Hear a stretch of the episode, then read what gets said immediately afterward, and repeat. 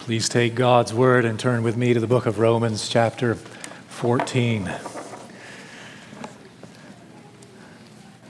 Again, that is the book of Romans, chapter 14. And let me begin as we uh, get into this chapter today. Uh, begin with a statement. Here it is Paul is concerned. I think that's the starting point. Uh, we need to be clear on that point as we open uh, his epistle to the Romans. We turn to this chapter. We need to be very clear. Paul is concerned. To bring us up to speed, uh, to make sure we are all on the same page, uh, let me ask three questions to kind of bring out what I mean by that. Paul is concerned. Here's question number one Why is he concerned? As we, we're in this chapter, we're halfway through it. Um, what is he concerned about? What's on his mind?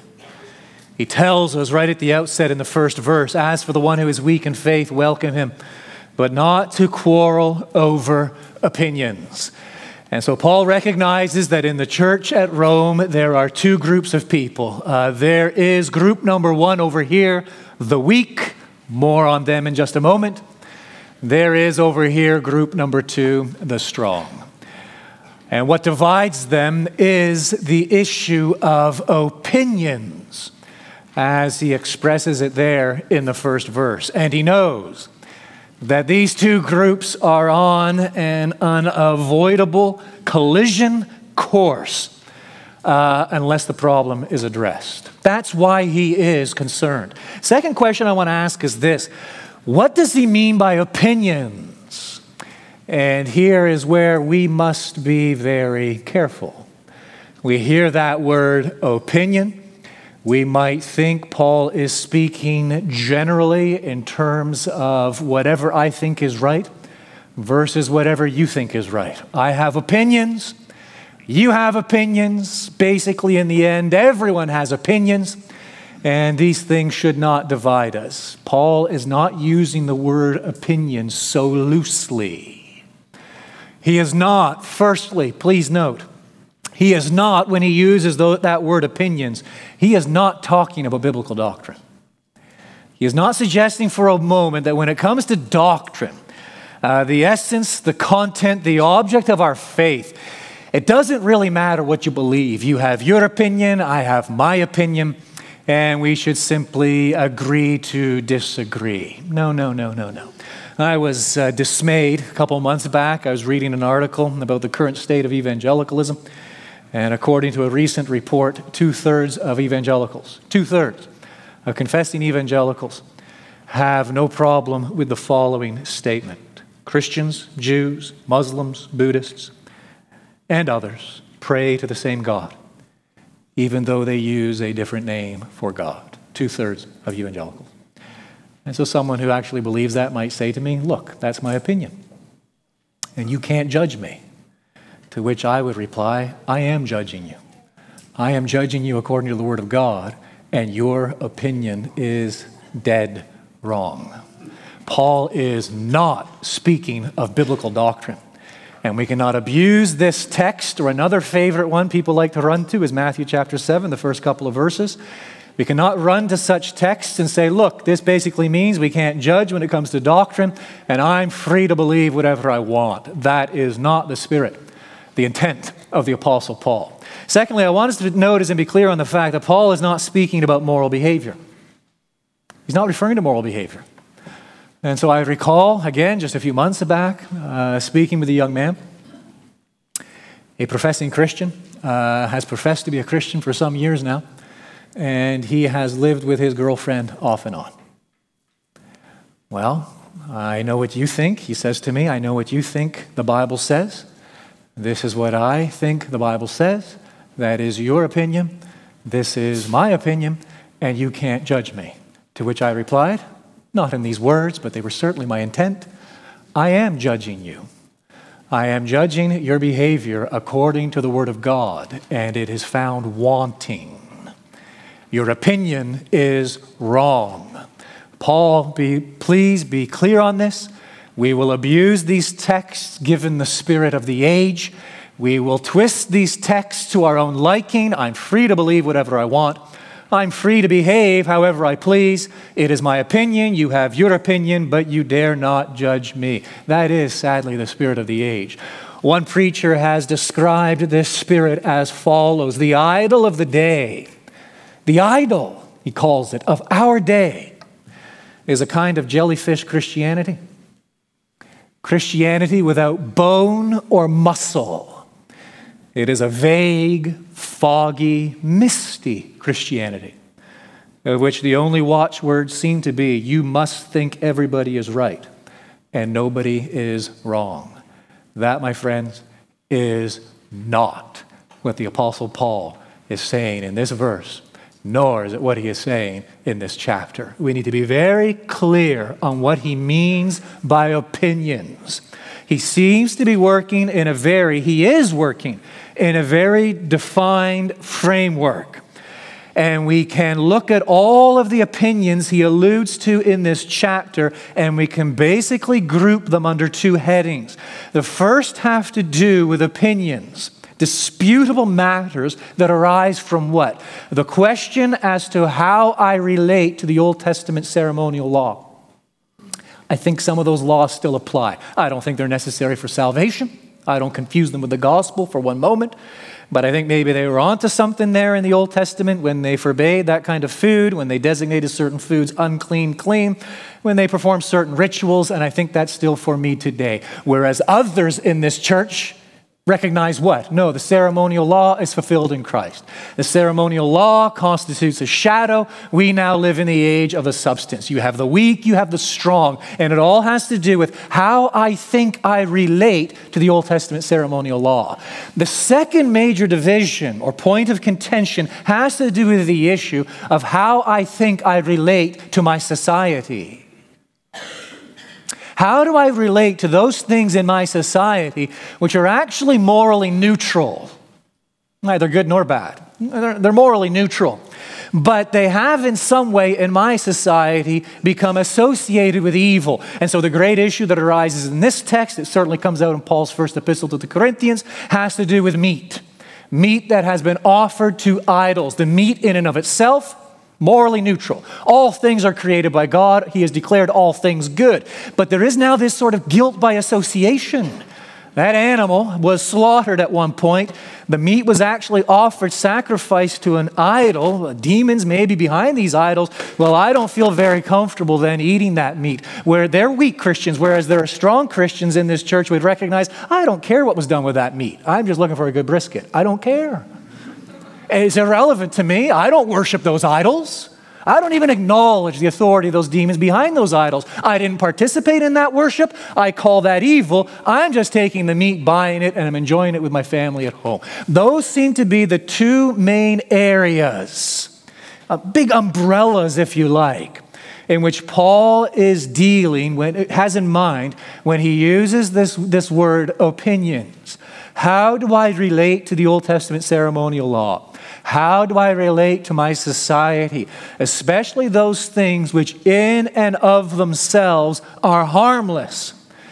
But my society has gone and associated it in some way with evil. These are points of contention. These are disputable matters. These are the sorts of opinions that Paul has in view, not biblical doctrine, nor moral behavior. He has defined what he means by opinions. The third question is this well, how does Paul proceed? How does he deal with these issues? I'll get to the main thrust of his argument in just a matter. I just want to mention a few things right at the get go. These, these are essential, these are crucial for us. And I hope we are able to apply them in our own context uh, the opinions that we deal with in our own day, I want you to notice the following at the outset. Number one, Paul acknowledges that one group is right and one group is wrong. Right? I hope we're clear on that. Paul doesn't say it's all gray and it doesn't matter which side of the fence you fall on. No, as far as Paul is concerned, one group is right and one group is wrong. How do we know that? Look at chapter 15, verse 1. We, including what? Himself, who are strong have an obligation to bear with the failings of the weak. Paul does identify with one of these groups. As far as Paul is concerned, one of these groups is right. So don't misunderstand him to be saying, look, there's just simply this gray area in which there is no right or wrong and it doesn't matter. No. Paul, again, acknowledges one group is right, one group is wrong. Second thing I want us to get, however, is this he doesn't attempt to prove that either of these groups is right or wrong. That's crucial. It's not what he's about here. He does not attempt to prove, doesn't enter into an argument. He doesn't lay out his uh, 30 arguments, his long list of reasons why this group is right, this group is wrong. It's not the point. His point isn't to demonstrate, his point isn't to win an argument here. It's just not his concern. The third thing we notice is this he's focused on something he considers to be far more important than winning the argument. That's hard for us, especially those of us who enjoy table games. If you're anything like me, you play a table game to do what? To win. And so if you're wired a little bit like me, well, what's the point if there's no winner? Uh, what's the point in playing the game? It used to drive me, it, well, still does a wee bit. But those individuals, I just can't enter your world. I'm sorry, I can't. The individuals who can sit down to a game of Monopoly or sit down to a game of Rook or something else uh, and can just sort of play for the fun of it, the, the socialization and all this. If you're going to play, play to win or don't play at all. Many of us are wired that way. And so when it comes to these issues, what are we immediately looking for? Well, of course, there's got to be a winner. Someone has to come out on top. That is not the road Paul goes down in this chapter. He is not the least bit interested in proving that one of these groups is right or wrong. He's not interested in winning an argument. He is focused on something he considers to be more important. And here it is. Last thing I want you to notice here. He reveals, he reveals, he articulates, he expresses, he emphasizes how these two groups can worship together without devouring one another. That's it. That's his concern. How these people who disagree can actually worship together, live together, serve together without devouring one another. With that goal before him, how does he proceed to deal with the problem? He gives three remedies. Remedy number one, we considered last Sunday don't judge, but welcome. The first 12 verses of chapter 14. The second remedy, still in chapter 14, verse 13, through to the end of the chapter. The third remedy into chapter 15, the first four verses, more or less. And then he follows these three remedies with a heartfelt, earnest, fervent pastoral appeal, beginning in verse 5 of chapter 15 through to verse 13. And so, as I said, we looked at remedy number one last week don't judge, welcome. Now we're ready for remedy number two don't destroy, edify. Follow along, please, as I read God's word beginning in Romans 14, verse 13. Therefore, let us not pass judgment on one another any longer, but rather decide never to put a stumbling block or hindrance in the way of a brother. I know and am persuaded in the Lord Jesus that nothing is clean, unclean in itself, but it is unclean for anyone who thinks it unclean. For if your brother is grieved by what you eat, you are no longer walking in love. By what you eat, do not destroy the one for whom Christ died. So do not let what you regard as good be spoken of as evil. For the kingdom of God is not a matter of eating and drinking, but of righteousness and peace and joy in the Holy Spirit. Whoever thus serves Christ is acceptable to God and approved by men. So then, let us pursue what makes for peace and for mutual upbuilding. Do not, for the sake of food, destroy the work of God. Everything is indeed clean, but it is wrong for anyone to make another stumble by what he eats. It is good not to eat meat or drink wine or do anything that causes your brother to stumble. The faith that you have, keep between yourself and God. Blessed is the one who has no reason to pass judgment on himself for what he approves, but whoever has doubts is condemned if he eats, because the eating is not from faith. For whatever does not proceed from faith is sin. Have you got it? Remedy number two do not destroy, edify. Where do I get that? He emphasizes it twice, beginning in verse 13. Therefore, let us not pass judgment on one another any longer, but rather decide never to put a stumbling block or hindrance in the way of a brother. I know and am persuaded in the Lord Jesus that nothing is unclean in itself, but it is unclean for anyone who thinks it unclean. Paul's point is this look, here's my brother. My brother is convinced in his mind before the Lord that he ought to do this or he ought to refrain from that. Again, in the context it's observing certain days. It's refraining from certain foods. It's refraining from that which is unclean. It's refraining from wine. Those are the particular issues Paul is dealing with in that church. Well, look, I understand that for my brother before the Lord, he has decided that these things are taboo. Well, how are we going to resolve this? Because for me, I have no issue with those things. And so, how are we going to live in peace? How are we going to maintain unity? Here's the commandment I must follow I am not to destroy my brother, I am to edify. Meaning what? I must recognize that before the Lord, he has established these things as wrong or he's okay with these things.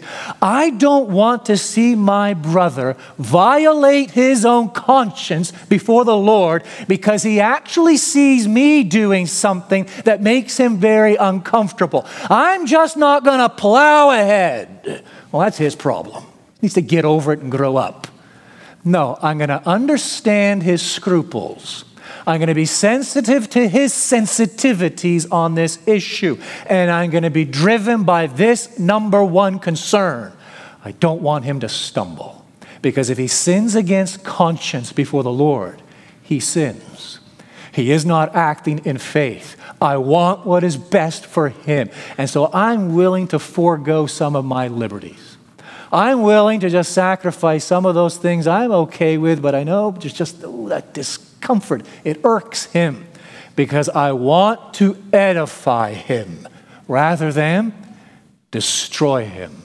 Paul repeats it, same chapter, a little later, beginning in verse 20. Do not, do not, for the sake of food, destroy the work of God. I mean, this is huge as far as Paul is concerned. Everything is indeed clean, but it is wrong for anyone to make another stumble by what he eats. It is good not to eat meat or drink wine or do anything that causes your brother to stumble. The faith that you have, keep it between yourself and God. Blessed is the one who has no reason to pass judgment on himself or what he approves. But whoever has the, the doubts, is condemned if he eats, if he acts against conscience, because the eating is not from faith. For whatever does not proceed from faith is sin. Paul is simply repeating himself, expanding on his main point a little bit. Here it is again. I know this brother. I know that for this sister, this is a real problem. I, am not really sure why. I'm not sure how they've come at this, but I respect the fact that before the Lord, they are convinced in their mind that this is something God just would not have them do. All right, I love my brother and I love my sister.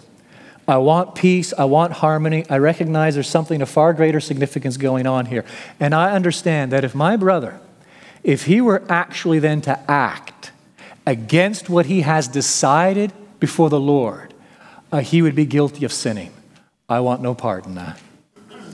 I, I, I don't want to lead him down that road. I don't want to be the cause of that. Therefore, I don't want to put before him anything that might make him stumble, anything that might cause him to act against his conscience. his convictions before God. Because you see, my chief concern is what? Not to destroy the work of God, but to edify. That is Paul's main remedy in this section. He supports it with three reasons in the intervening verses. So we've looked at the commandment and its, and its argumentation in verses 13 and 14. We see it again in verses 20 through 23. In the intervening verses, mainly verses 15 through 19, he gives three reasons to support this approach to the entire contentious issue. Here's the first reason. You know, when you act like this, when you're driven by this goal, not to destroy your brother, but to edify him, I want you to understand that it is consistent. It is perfectly consistent with what it means to love God's people. Conversely, to act otherwise is inconsistent with what it means to love God's people. I think that comes out in the verse 15. For if your brother is grieved by what you eat, you are no longer walking in love. By what you eat, do not destroy the one for whom Christ died. So do not let what you regard as good, you're convinced in your own mind that it's okay, don't allow it to be spoken of as evil, causing your brother to trip, to stumble, to fall, thereby destroying the work of God. No, you must be motivated by love for him, recognizing what? That Christ gave up himself for him. It's, per, it's reminiscent. Go back to the 12th chapter. It is reminiscent of what Paul says there, beginning in verse 9. Do you remember this text? Do you recall? A couple months back now. But by way of reminder, look in the 12th chapter, verse 9. Paul declares, Oh, let love be genuine without hypocrisy. Abhor what is evil, hold fast to what is good. Love one another with brotherly affection. Outdo one another in showing honor, in showing preference. He's now showing us in chapter 14 one way, one pivotal way in which what he's just said in chapter 12 is actually worked out, given legs in the context of the church. If your brother, again, verse 15, is grieved by what you eat, you are no longer walking in love. You're just doing whatever you jolly well please. Well, he can, he, who cares what he thinks? He's just a little legalist or something. I don't know how he got there. Well, I'm not going to let him bind my liberties. I'm not going to let him impede what I want to do. My preferences, my interests, my taste, I'm no longer walking in love. Oh, by what you eat, when it comes to these issues, do not destroy the one Oh, remember this for whom Christ died. Christ gave up his life to save my brother. Can I not give up some of my opinions for my brother's good? That's his point. Christ sacrificed everything to save my brother. Can I not sacrifice some of my liberties for my brother's good. Christ surrendered everything to save my brother. Can I not surrender some of my personal preferences for my brother's good? That's the first reason supporting the command. Oh, that command, it is consistent. Do not destroy, edify. It is consistent with what it means to love God's people. The second reason is this brings us into verse 17. That command is also consistent with what it means to esteem God's kingdom. And so look at what Paul writes, verse 17 For the kingdom of God, the kingdom of God, is not a matter of eating and drinking. No, I think Paul is really saying, I think Paul is really saying this. Look, my friend, understand there are some hills worth dying on. There are some hills that aren't even worth climbing. That's his point here in the 17th verse. For the kingdom of God is not a matter of eating and drinking, who cares? But of righteousness and peace and joy in the Holy Spirit. And so he's given us a little perspective here in terms of what is important when it comes to the kingdom of God. His great triad of righteousness, peace, and joy, very reminiscent of what? Oh, go with me back to chapter 5. Very reminiscent. It parallels what Paul declares at the outset of that chapter. Look at it with me. Romans 5, precious verses. Verse 1 Therefore, since we have been justified by faith, we have peace with God through our Lord Jesus Christ. Through him we have also obtained access by faith into this grace in which we stand, and we rejoice in hope of the glory of God. And so there Paul has introduced the triad. Look, we are justified by faith, meaning what? We have obtained to a righteous standing in the sight of God through faith. How? Very simple. I have looked away from myself, looked away from myself, because I have understood that I've never done anything pleasing in the sight of God. And I have come to the Lord Jesus, who is the righteousness of God. And I have received the Lord Jesus by faith. And in receiving him by faith, I have become in him the righteousness of God. So I now stand accepted, I stand welcomed, I stand beloved in the sight of a holy God because I have believed in the Lord Jesus. I am one with him, and he is my righteous standing in God's sight. Oh, what peace that has brought to the soul!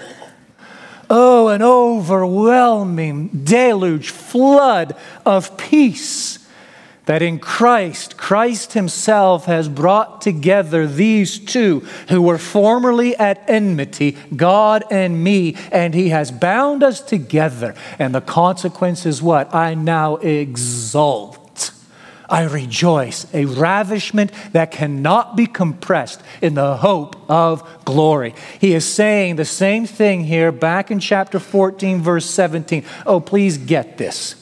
The kingdom of God is not going to rise or fall on the food you eat or what you drink or the observance of some of those days or any of these other issues that might divide Christians. It's not going to rise or fall on those issues.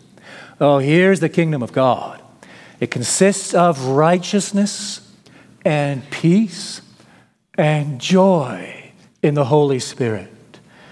Oh, are my freedom the most important thing in my life? Are my liberties the most significant thing in my life? Are my preferences the most important thing in the Christian life? If they are, then I blow it because I will invariably tear down God's work in others for the sake of my opinions. Paul's point is this look, that kind of thinking is antithetical to the kingdom of God. Your perspective is skewed. You need to understand there are hills worth dying on. There are hills worth giving everything for these truths the kingdom of God, righteousness, peace, and joy. But the kingdom of God is not going to rise or fall, be here today, gone tomorrow when it comes to all these other matters. No, no, no, no, no. Some perspective, please, and conduct yourself accordingly. That's his point. The command, do not destroy but edify, is consistent with what it means to esteem God's kingdom. And thirdly, it is consistent with what it means to seek God's acceptance. Verse 18 Whoever thus serves Christ, is acceptable to God and approved by men.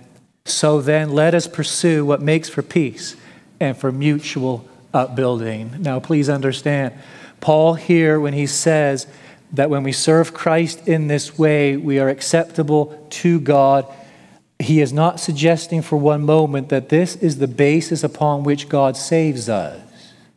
He is not speaking of God's acceptance or God's welcoming.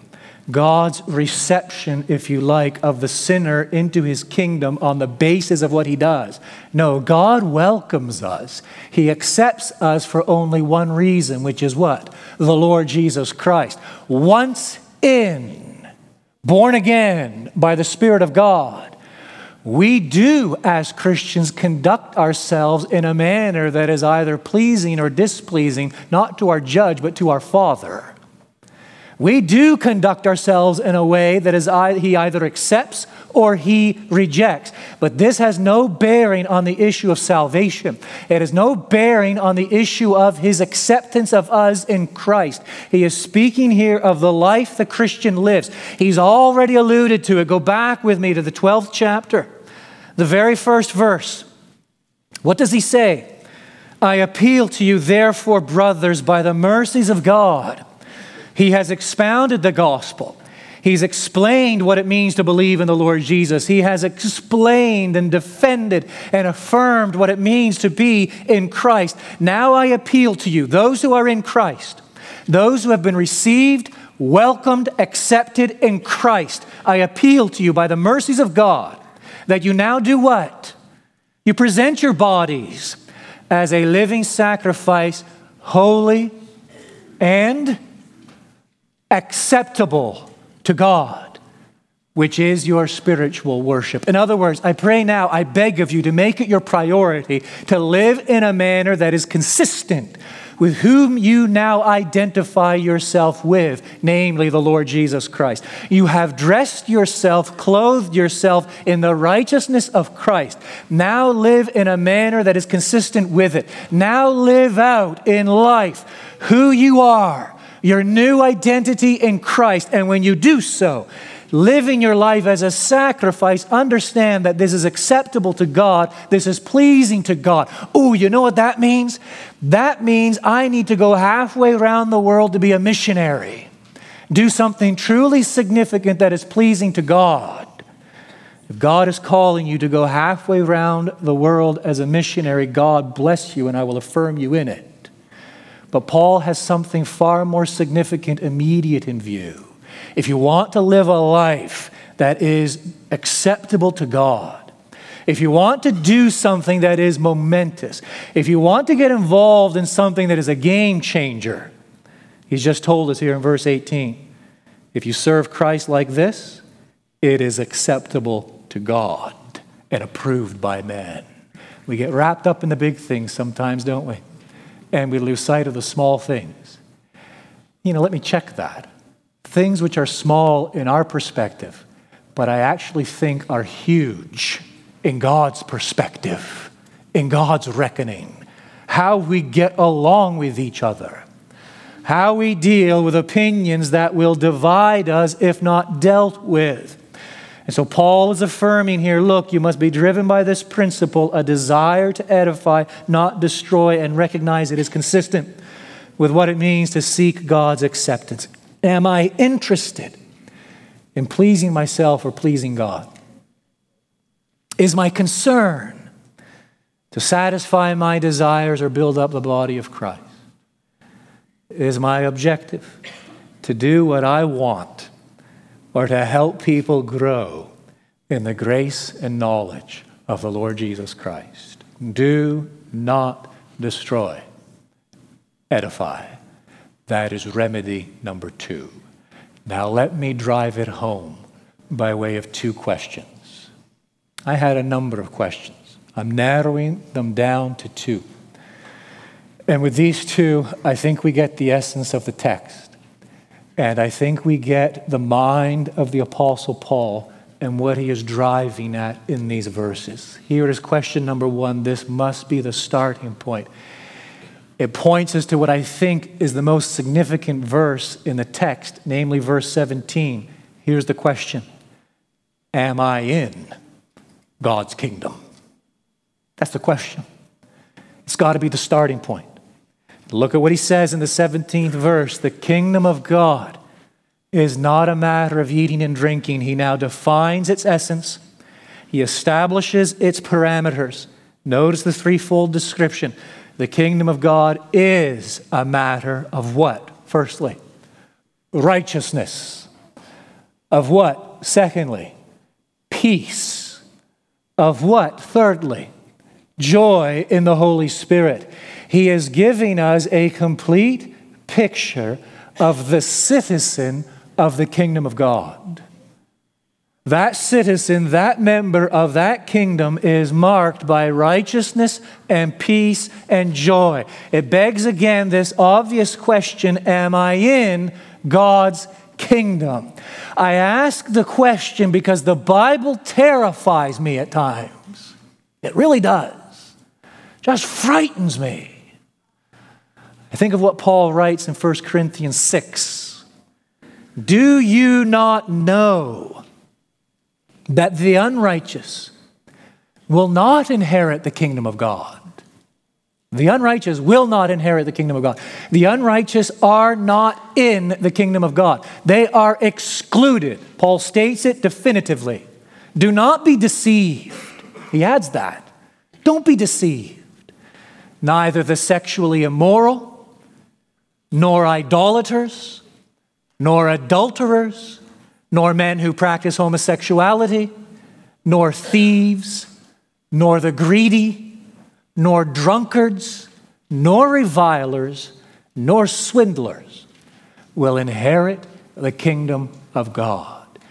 It terrifies me. Why? Because I find myself, therefore, by definition, standing on the outside looking in. And my friend, so do you. Because there is none righteous, no, not one. Every man every woman, every boy, every girl right now in this room, by nature, just by virtue of who we are and the lives we lived, we are excluded from the kingdom of God. The kingdom of God is righteousness. We are unrighteous. This must be the starting point. It has to be the starting point. Oh, please listen to me carefully. It has to be the starting point when it comes to the proclamation of the gospel.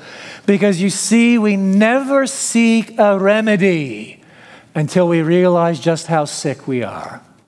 We never go see the doctor till we're in pain. We never take the drugs or the prescription or whatever it is until we're convinced of our ailment. And this is the problem. This is the problem that plagues countless people, dare I say it, certainly outside the church, and some who even find themselves inside the church, unaware of who exactly they are in the sight of God.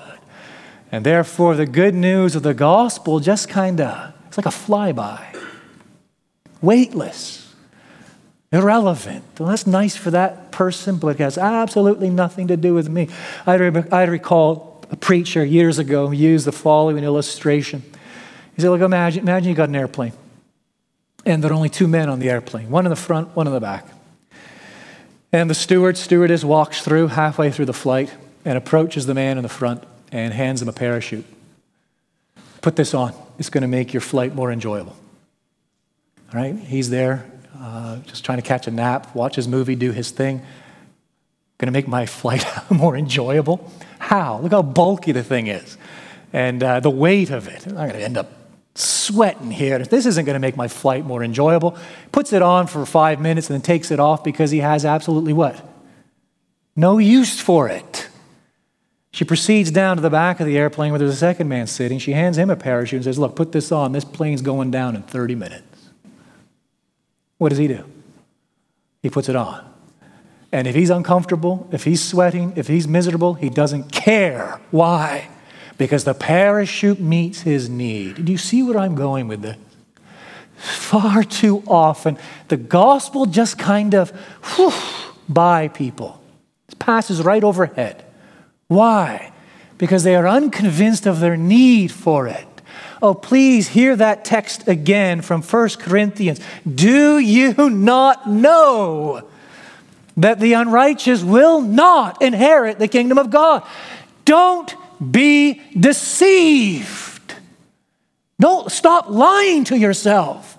You are not in. I am not in. That is our condition before a holy God. We need righteousness. That's the gospel. That's the parachute. That's the Lord Jesus Christ offered to you right now. The Lord Jesus Christ. He is the righteousness of God. He is the one who has paid the penalty for our sins. He is the one who has obeyed God perfectly. And the commandment, the invitation, the begging is what? That we receive Christ, that we believe in Christ. And by becoming one with Him, we become the righteousness of God, not because of our righteousness, but because we are now clothed in the righteousness of Christ. And we are now in the kingdom, not because of our, our righteousness. We are unrighteous sinners by nature, sinners by life, sinners in thought, word, and deed. Our sin touches and corrupts everything. But I am now in this kingdom, righteous in the sight of God, because I am one with his beloved Son, the Lord Jesus Christ. Oh, hear these words, the old hymn writer. The sin, my sin, is on the Savior laid. Tis in his blood sin's debt is paid. Stern justice can demand no more, and mercy can dispense her store. The sinner who believes is free, can say, The Savior died for me, can point to the atoning blood and say, This made my peace with God. You see, it is marked by righteousness. It is marked by peace with the living God, the removal of all hostility. In Christ, God is no longer a terrifying judge. He is a loving Father. In Christ, He is no longer a terrifying judge. He is a loving Father. In Christ, He is no longer a condemning God, but a pardoning God. In Christ, He is no longer a threatening God, but a welcoming God. God's wrath is removed in Christ because Christ has swallowed it all and left nothing for me. Our peace with God as Christians, as members of the kingdom of God, is such. God loves us as if we had never been the object of his wrath. That's beautiful. He now loves us as if we had never been the object of his wrath. Oh, hear this hymn writer from centuries ago bowed down beneath a load of sin by Satan, sorely pressed. By war without and fears within, I come to thee for rest. Be thou my shield and hiding place that sheltered by thy side, I may my fierce accuser face and tell him, Thou hast died. Oh, to be in Christ. It is everything, everything to the believer. To know that in Christ we become the righteousness of God that as the righteousness of God, we are now at peace with God. And enjoying and basking in peace with God, we know, says Paul in 14, 17, we enjoy the joy of the Holy Spirit. Oh, righteousness, peace, and joy. Am I in God's kingdom? That's the starting point. I pray we all are. If you aren't, again, let me reiterate it. Let me reaffirm it. Let me reoffer Him. God Himself offers His Son, the Lord Jesus, and He calls on you as a sinner to receive His Son, to believe in the Lord Jesus, the one who made atonement for sinners at Calvary's cross, the one who bore the wrath and judgment in full at Calvary's cross, the one who lived the life you could never live, and He now offers Him to you.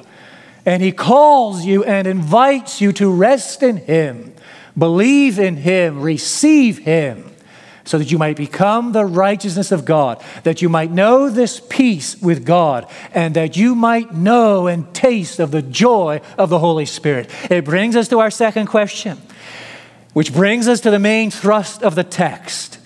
As a member of the kingdom of God, am I, am I pursuing what makes for peace and edification in the church. Notice the connection. It's Paul, he makes it. Again, verse 17.